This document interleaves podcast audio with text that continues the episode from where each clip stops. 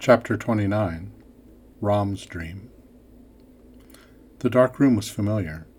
Racks and racks of costumes filled the space, along with shelves filled with hats, helmets, swords, wigs, and boxes he knew to be filled with any and all types of accessories and knickknacks.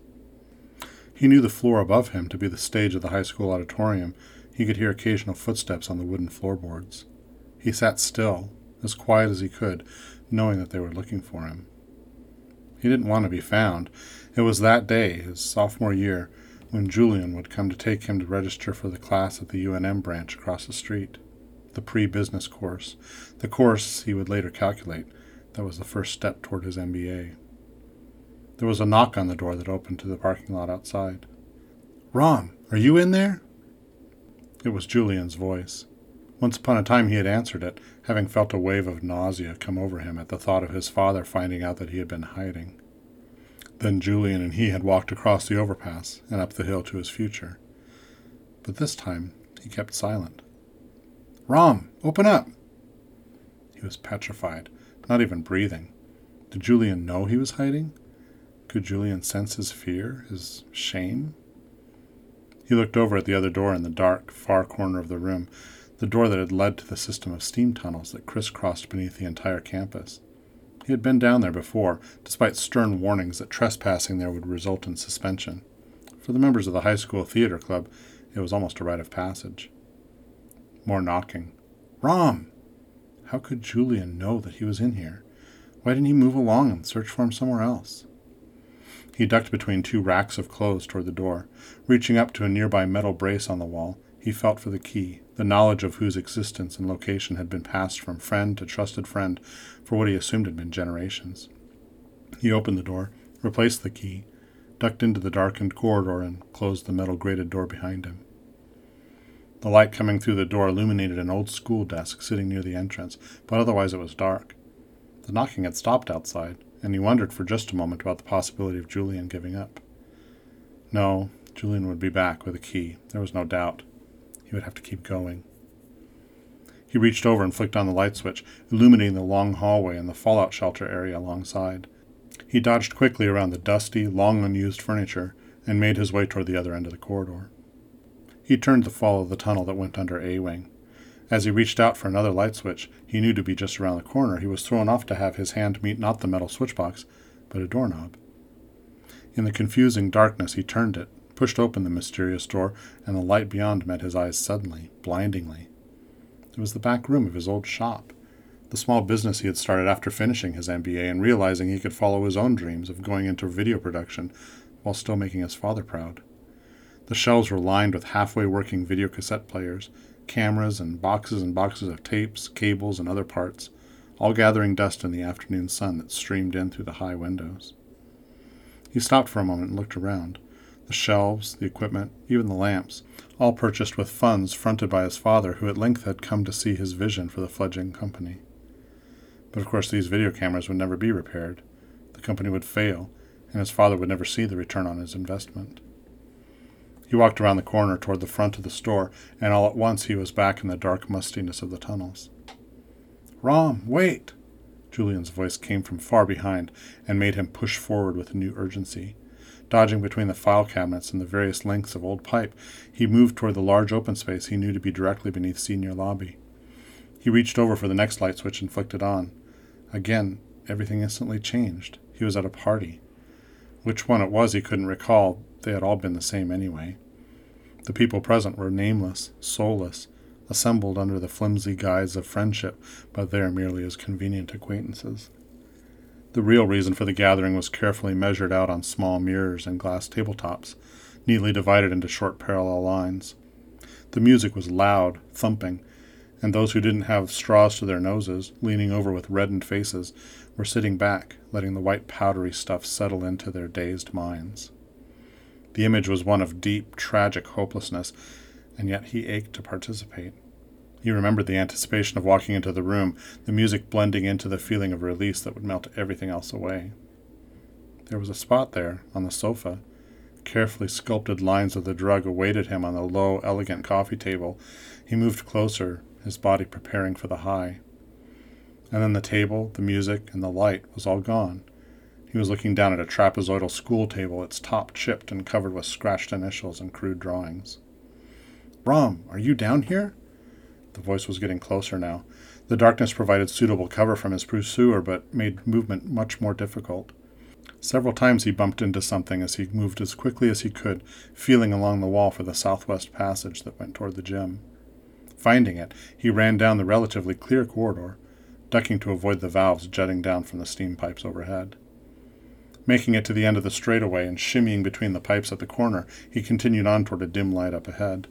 He knew the swimming pool was nearby, and his memory of being here before, refreshed by the smell of chlorine and the already damp air, gave him even more impetus to move forward than Julian's pursuit. As he burst into the area where he knew the pool's boiler system to be, however, he stopped abruptly. It was completely different than what he had remembered. The walls were lined with what looked like mainframe computers, cooling fans whirring and tape backup systems stopping and starting.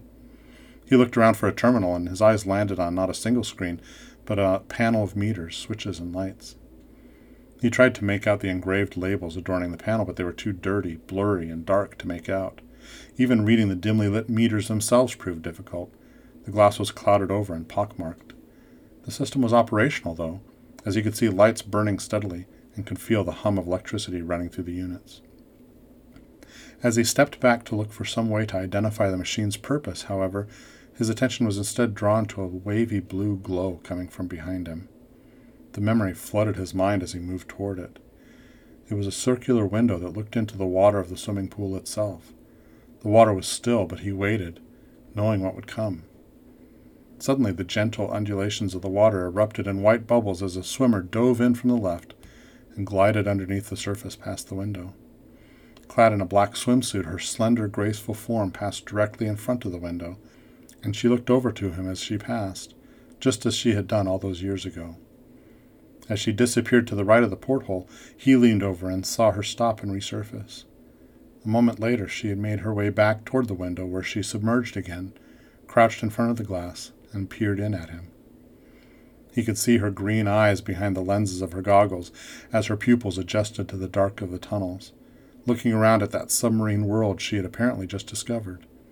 To him, time seemed to slow to a halt as his eyes traced the beautiful curve of her cheeks and jaw the delicate line of her lips, the strands of hair escaping from her swimming cap and floating freely in the water. Her eyes now met his, and an expression of recognition came across her face, widening her eyes and warming her lips into a friendly smile. He felt the warmth of her kind reaction move through his body as she gave a friendly wave.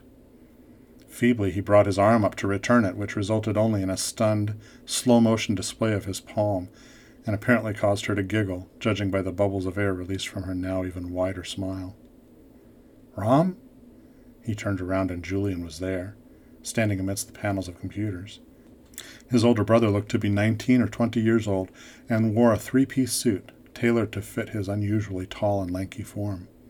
His expression was one of confusion and surprise. He stepped in front of the window, as if to protect her, to hide her from Julian. His mind raced at how to react.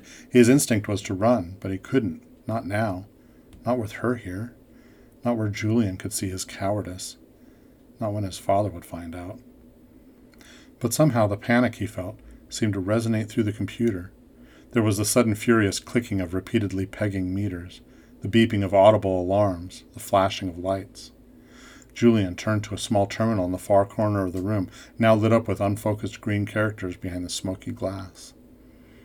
As he watched his older brother lean over, hold the sides of the screen, and gaze deeply into it, he turned, panicked, back to the window to see the girl, who could apparently sense the change.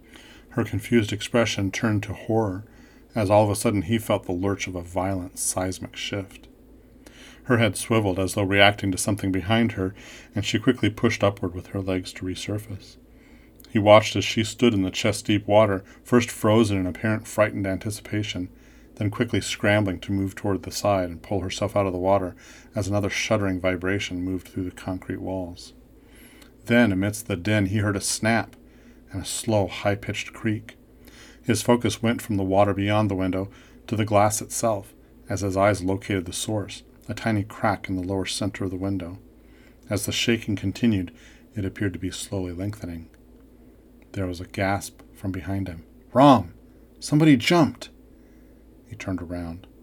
Julian was still staring into the terminal, upon which the blurry text was scrolling upward with an increased intensity. Jumped? he responded, petrified. From the bridge! Somebody jumped from the bridge! Julian turned to look at him with a hellish fire in his eyes. Rom, was it you? He was frozen with fear. He wanted to run, but his feet wouldn't move. I. he stammered, his mouth suddenly dry. Julian, I. But as he struggled to form the words, the air was torn apart with a deafening explosion as an incredible force threw him forward into the cold concrete of the opposite wall. Had he blacked out? He struggled to regain both his consciousness and his footing in the now suddenly complete blackness. The window was gone, and hundreds of gallons of water were rushing through the gaping hole and filling the corridors. He searched in the rushing current for the floor beneath him, but it was to no avail. As he continued to wrestle with the relentless torrent, the density of the water surrounding him became thinner and thinner, not receding, but somehow evaporating until it felt as though he was floating in the dark night air. As he felt gravity slowly take hold and begin to pull him downward, he reached out blindly into the nothingness that surrounded him. Somehow his left hand found a metal ledge, seemingly suspended in midair a few feet in front of him. While he felt the structure to which it was attached sway with the force of his added weight, it felt steady enough to hold him, and he brought his right hand up through the current of the wind that now enveloped him. The rest of his body went limp with fatigue, and he held fast as the starlight faded in and illuminated the canyon walls around him.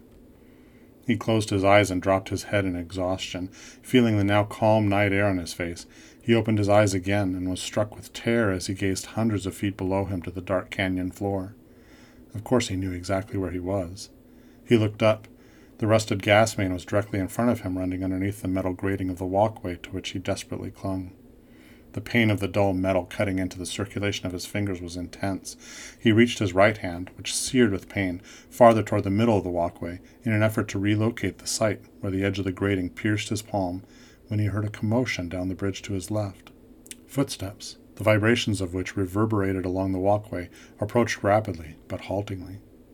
Rom, are you out here? It was his father's hushed voice, weary and worried. He froze and the pain in his hands was momentarily forgotten as a cold chill went through his body. What would he think if he saw him out here? If his father found out that he had run away? Rom, where are you, son? He wanted to cry out, to swallow his embarrassment and cry for help, but he couldn't bring himself to do it.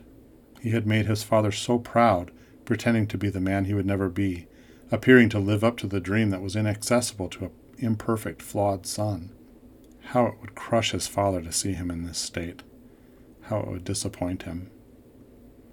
His father had not yet found him because the tears came silently. He wanted so badly to be in his embrace, to feel his overflowing pride, to hide his failures forever so his father would never find them. He looked down to stifle his sobs and saw the canyon floor, and he remembered.